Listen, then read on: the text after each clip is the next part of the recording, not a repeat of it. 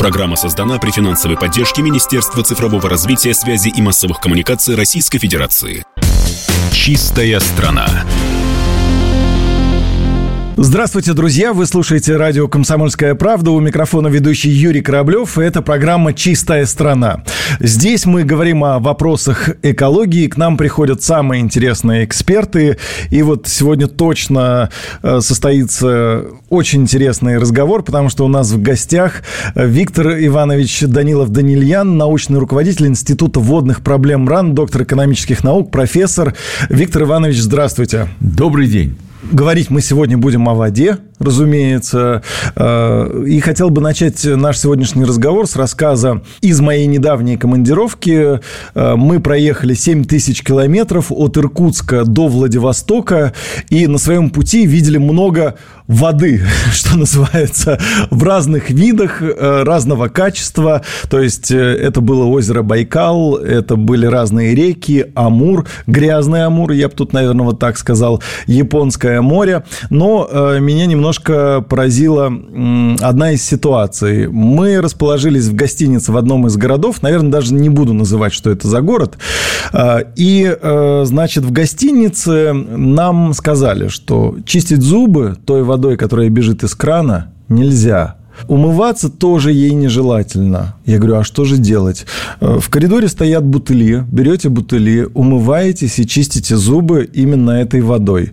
И вот тут, честно говоря, я задумался, а насколько эта ситуация типична для наших городов? Вот я живу в Москве, и этой проблемы, ну, что называется, не знаю. Мы включаем воду из-под крана, мы можем ее даже пить, в принципе, э, умываться, она хорошего качества, ну, вот, на мой взгляд, да, по крайней мере, прозрачная, без запаха. Что у нас с водой, с ее качеством э, в наших городах? Ну, я вам сразу скажу, что московскую воду я из-под крана пью практически каждый день.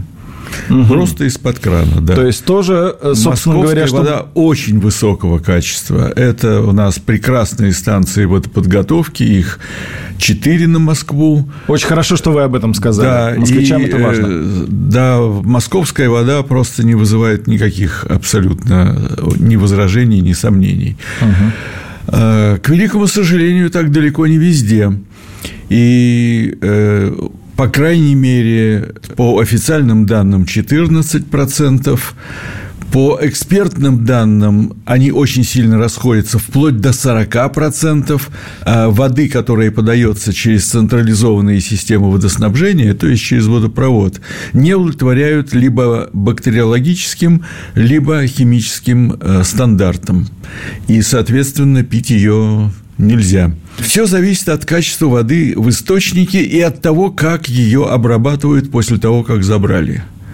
Мы как-то вот традиционно, политика вся наша водная была построена таким образом, что какая бы там дрянь в воде не была в природной, какую бы туда грязь не спускали, а почистить можно. Гораздо больше внимания уделялось водоподготовке, чем состоянию самих водных объектов. Теперь выясняется, что ту воду, которую можно взять из очень многих рек, из большинства рек для э, водообеспечения населенных пунктов, надо чистить, и это очень дорого стоит, если мы хотим добиться хорошего качества. Очень дорого стоит. Та картинка, которую вы описали, она, к счастью, все-таки нетипична. Уж душ-то принимать во всяком случае, как правило, можно. Это очень редкий случай, что нельзя принимать душ. Но она, честно говоря, с запахом. Ну, а да, особого ну, удовольствия это, уже, это не доставило. Да, но в принципе в мире достаточно распространена практика, когда пить водопроводную воду нельзя. Ну, например, во Флориде американский штат, курортный, всему миру прекрасно известный.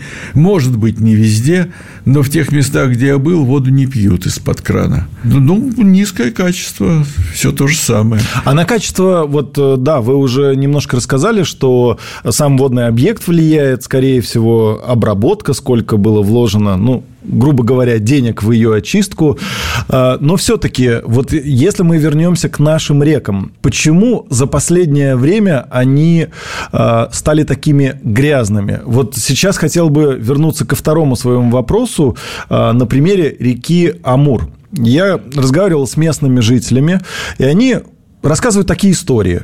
В детстве мы купались в этой реке, а сейчас даже зайти боимся. Они коричневые, очень грязные.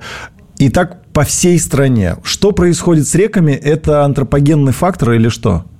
Ну, конечно, антропогенный фактор, потому что природные факторы э, с точки зрения воздействия на качество воды э, мало изменились. То есть э, некоторые изменения произошли, связанные с изменением климата. Э, реки, как известно, особенно равнинные, меняют русло, э, могут там какие-то причины возникнуть. Болота, из которых текут верховые болота, очень многие реки тоже имеют свой собственный жизненный ритм и режим. Так что природные факторы не очень сильно, но, в общем, иногда заметно меняются. Но радикальных изменений э, качество воды из-за природных факторов, конечно же, не произошло. Это только антропогенные факторы. Ну вот что касается Амура, то э, около города Хабаровска в Амур впадает река Сунгари, которая течет из Китая. Весь ее бассейн находится в Китае. Вообще правая сторона Амура – это Китай. Огромное количество загрязняющих веществ. Даже при том, э, когда э, все предприятия в Китае работают в штатном режиме, все равно река течет огромное, несет огромное количество грязи. Не говоря уже о том, что там достаточно регулярно всякие аварии случаются. И крупнейшая авария была вот лет в 2005 году. Крупнейшая авария, когда просто стали за Хабаровск бояться, сможет ли он э, такое пережить, но, к счастью, более или менее обошлось. То есть это такая трансграничная проблема. Это транс... Для Амура это трансграничная проблема. Это пограничная река, вся правая сторона которого Амура в Китае, левая сторона, соответственно, у нас.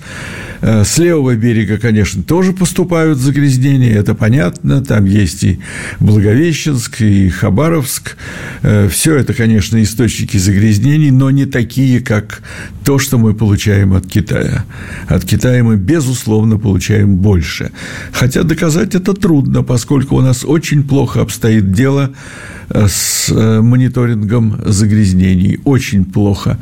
На Амуре всего две станции, которые занимаются более или менее подробно и квалифицированно этой проблемой, и этого совершенно недостаточно, например, для Э, того, чтобы обратиться в суд и предъявить какие-то претензии. Э, у нас большинство крупных рек сейчас загрязнены. Да, вот э, хотел большинство переместиться в европейскую часть, э, поговорить Совершенно про Волгу, верно. в частности. Вот большинство крупных рек в Российской Федерации, э, их загрязнены, их притоки первого порядка, а тем более второго порядка, не просто загрязнены, иногда бывают сильно загрязнены и даже чрезвычайно загрязнены. Бывают такие притоки второго порядка, где воды-то совсем даже и немного, а предприятие стоит, которое, ну, скажем, горно горнодобывающая, обогатительная фабрика какая-нибудь, которая сбрасывает очень много загрязняющих веществ, и просто уже река в совершенно плачевном состоянии находится. Но вот по, у нас ведь есть э, категории качества. Самая лучшая категория качества называется условно чистая. Так вот, у нас условно чистая вода – которую, в общем-то, спокойно можно не только э, использовать для санитарных целей, э, но и даже пить. Байкал? Само собой разумеется, Байкал, само собой разумеется. Но, тем не менее, если смотреть, какое количество забираемой для водоснабжения населения воды Э, в источниках соответствует этой категории качества, условно чистой, то получается всего 1%. А 99% что? обязательно надо направлять на станцию водоподготовки. А что делать, чтобы реки были чистыми? На этот вопрос вообще есть какой-то краткий ответ? Э, нужно заниматься сокращением количества антропогенных загрязнений, которые туда попадают. Чистить стоки.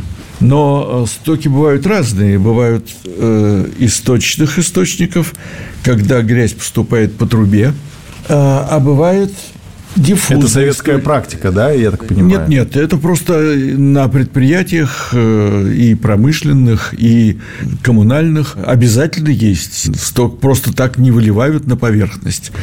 Ни в коем случае это всегда через трубу идет, это точные источники так называемые. Но есть еще и сток с поверхности и другие способы попадания грязи помимо труб – это называется диффузное загрязнение. Удобрение, в частности? В частности, это сток сельскохозяйственных полей, где не только минеральные удобрения, но и э, ядохимикаты, пестициды, гербициды. Там э, на здоровье можно химии всякой найти сколько угодно. Кроме того, это сток с дорог, это сток с территорий городов, это сток с промплощадок – дело в том, что даже если у вас в городе есть ливневая канализация, ну, вы понимаете, это решетки на улицах, да. Э, это специальные э, приспособления для того, чтобы эту воду собирать, подавать ее потом на станцию водоочистки и только после очистки спускать ее в реки. Вот даже если эта система есть, то все равно с территории города обязательно, минуя эту систему, что-то прямо попадает в реку с э, территории города. Я напомню всем нашим слушателям, что у меня в гостях научный руководитель Института водных проблем РАН, доктор экономических наук, профессор Виктор Иванович Данилов-Данильян. Продолжим программу «Чистая страна» буквально через пару минут. «Чистая страна». Программа создана при финансовой поддержке Министерства цифрового развития, связи и массовых коммуникаций Российской Федерации.